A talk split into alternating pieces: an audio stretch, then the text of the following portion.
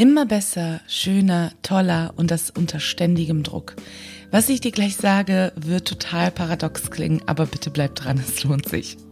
Selbstoptimierung und Effizienzsteigerung ist irgendwann einfach nicht mehr oder nur wenig möglich. Hä? Aber du sagst auch immer, es geht besser, schöner, toller und effizienter. Jap, tut es auch, aber halt nicht endlos lange, ohne dass du dich dadurch kaputt machst. Hallo und herzlich willkommen beim Podcast durch den Tontechnik-Dschungel. Mein Name ist MAJN, ich bin Musikerin und Gründerin von MAJN Technik, einer Tontechnik-Community für Flint-Personen. In diesem Podcast führe ich durch Fragen, löse Mythen auf und gebe dir Rezepte gegen Panikattacken. Hier dreht sich alles rund um die Frage, wie produziere und vertreibe ich radiotaugliche Musik von zu Hause aus.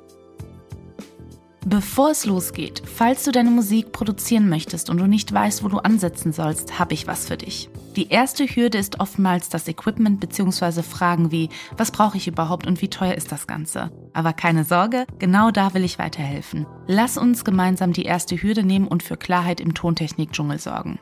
Lad dir gerne meine Equipment-Empfehlung kostenlos herunter unter majn-music.com slash equipment. Falls du noch Fragen haben solltest, schreib mir gerne eine E-Mail an mariana.majn-music.com. Aber du findest alle Informationen auch unter den Show Notes. Aber jetzt geht es weiter mit der heutigen Folge. Es ist ein schmaler Grad zwischen ich will mehr erreichen hin zum Burnout. Falls du nicht selbst davon betroffen bist oder warst, kennst du zu 100 Prozent zumindest eine Person, die es betrifft. Ich nehme mich mal mit meinem BWL-Studium, was ich nach dem Tontechnikabschluss angefangen habe. Beides natürlich berufsbegleitend, weil ich nun mal arbeiten musste und auch wollte. Aber auch, weil ich das, naja, nicht so schwer fand. Die Tontechnik hat es ja gezeigt, wie gut alles unter einen Hut passte. Ach ja, und Musik machen, andere Musik produzieren, Partner, Familie, Freunde, Orga, Haushalt, Sport waren ja auch noch da. Der Sport war übrigens auch nicht nur mal mittags, wenn Zeit da war, sondern abends nach der Uni. Schwimmen, natürlich. mein Tag begann um 5 Uhr morgens und endete oft nach dem Schwimmengehen gegen Mitternacht. Und das zwei Studiengänge lang. Na, es waren ungefähr, glaube ich, so fünf, fünfeinhalb, sechs Jahre. Als ich meine Bachelorarbeit abgab, holte sich mein Körper das zurück, was er brauchte, und zwar durch extreme, exzessive Kopfschmerzen. Wochenlang. So viel Stress über so eine lange Zeit hatte Spuren hinterlassen und mein Körper zwang mich, eine lange Pause einzulegen. Ich arbeitete in dieser Zeit trotzdem und mein Pensum mag kleiner geworden sein, aber alte Gewohnheiten kriegt man bekanntlich nur schwer weg. Also musste ich mir gesunde Gewohnheiten antrainieren. Heute noch empfinde ich manche Tage als faule Tage, lediglich weil ich eine normale Stundenanzahl am Tag arbeite oder abends Freizeit habe. An manchen mittlerweile wenigen Tagen fühle ich mich sogar richtig schlecht deswegen. Denn busy zu sein und viel zu leisten wird anerkannt. Dieses Gefühl unter Strom zu stehen ist so beliebt, dass es natürlich in unserem Sprachgebrauch kaum wegzudenken ist. Glaubst du mir nicht? Sagst du oder wurde zu dir in den letzten sieben Tagen gesagt, würde ich gerne, habe ich aber keine Zeit so. Puh, ich krieg ja ha, das noch irgendwo eingequetscht. Gestern habe ich durchgearbeitet, um meine Deadline einzuhalten. Ich bin so gestresst. Arbeit hört nie auf. Auf der Arbeit habe ich richtig viel zu tun. Ich verstehe gar nicht, warum meine Kolleginnen so viel Kaffee trinken können. Ich brauche Urlaub. Ich brauche das Wochenende, um mal richtig zu entspannen. Ich habe mein Treffen mit meinen Freundinnen verschieben müssen. Ich war viel zu müde. Ich habe mein Treffen mit Freundinnen verschieben müssen, weil ich musste länger arbeiten. Wenn meine Kinder essen, räume ich schon auf, weil ich sonst keine Zeit dafür finde. Ich struggle als Künstlerin halt. Der Grund, warum ich meinen Klientinnen zu Stundenplänen rate, ist, dass man sehr deutlich auf eine sehr einfache Art sieht, wie das Leben im Durchschnitt pro Woche aussieht. Manche sind überrascht über die Fülle, das ist übrigens immer die erste und wichtigste Reaktion. Und im zweiten Schritt sind viele überrascht, mit welchen Dingen sie ihr Leben füllen. Willst du raten, was letzteres ist? Yep, Social Media. Und damit meine ich nicht Social Media im Sinne von 30 Minuten für mein Business interagieren, sondern stundenlanges Brieseln lassen. Es fällt uns gar nicht mehr groß auf, dass uns TikTok oder Insta in der Hand auf dem Weg zur Arbeit oder sogar die Toilette folgt. Und das ist ein ganz, ganz wichtiger Teilpunkt, wenn man merkt, oh, ich möchte da eigentlich gerne was ändern. Und was ist es, wenn du ständig gestresst bist und gefühlt nie zur Ruhe kommst? Was kannst du da machen? Was mir hilft, sind folgende Dinge. Schaffe dir eine Morgen- und Abendroutine. Wenn ich morgens in letzter Minute aufwache und gestresst zu Punkt A hechte, ist das ein Indikator, wie der Rest meines Tages verlaufen wird. Morgens nehme ich mir gerne Zeit, einen großen Schluck Wasser oder ein Glas Wasser, eine simple Achtsamkeitsübung, meine verrate ich dir übrigens am Ende, ein paar Stretchübungen zu machen. Dann mache ich mich für den Tag fertig, trinke noch mehr Wasser oder Kaffee oder Tee, wonach mir halt an dem Morgen ist. Und erst danach lese ich Nachrichten. Das bedeutet private Nachrichten, E-Mails, die ich von Klientinnen habe und, und, und.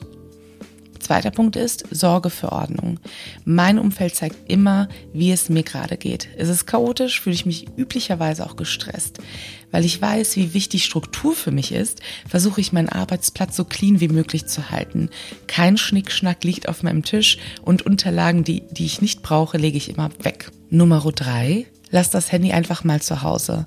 Probier das mal aus. Es ist für mich auch super ungewohnt, aber es entschleunigt total, nicht unterwegs noch zu arbeiten, zu schnell noch jemanden anzurufen oder irgendwas zu prüfen und es ist mega ungewohnt.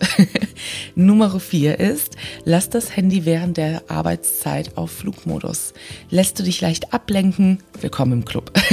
Das ist eine super Übung. Stell dein Handy vielleicht für vier Stunden aus oder in den Flugmodus. Du wirst bemerken, wie viel besser du dich fokussieren kannst. Nutze Vorlagen beim Arbeiten, die Nummer 5.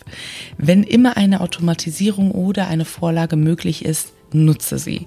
Gerade in der Musikproduktion, aber auch im Grunde überall wird es dir Zeit und Nerven sparen. Suchst du immer das gleiche Dokument, leg einfach eine Struktur an, die individuell für dich passt. Hast du immer wieder den gleichen Songaufbau, leg dir deine Grundstruktur zum Beispiel in Logic oder deiner die anderen DAW an, speichere dir das Projekt als Vorlage.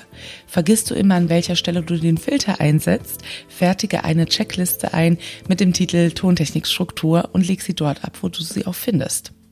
Nummer Nummer 6. Trage dir Social Media Zeit ein und halte dich dran.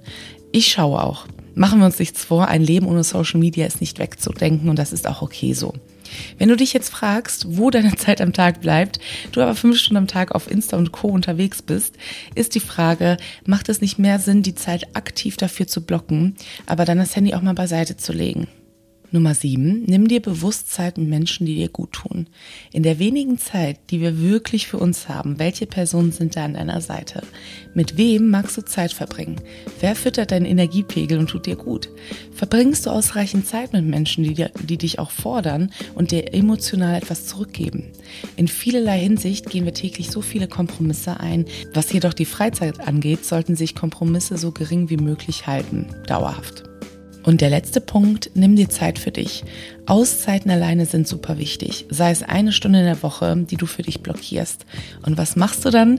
Ich liebe es zum Beispiel, Bücher zu lesen, Sport zu machen, spazieren zu gehen, eine Ausstellung zu besichtigen oder, ich glaube, wenn ich ehrlich bin, ist tatsächlich mein Favorit, wenn ich wenig Zeit habe, einen Kaffee zu trinken und dabei mein Lieblingsbuch zu lesen. Vielleicht sogar meinem Lieblingskaffee.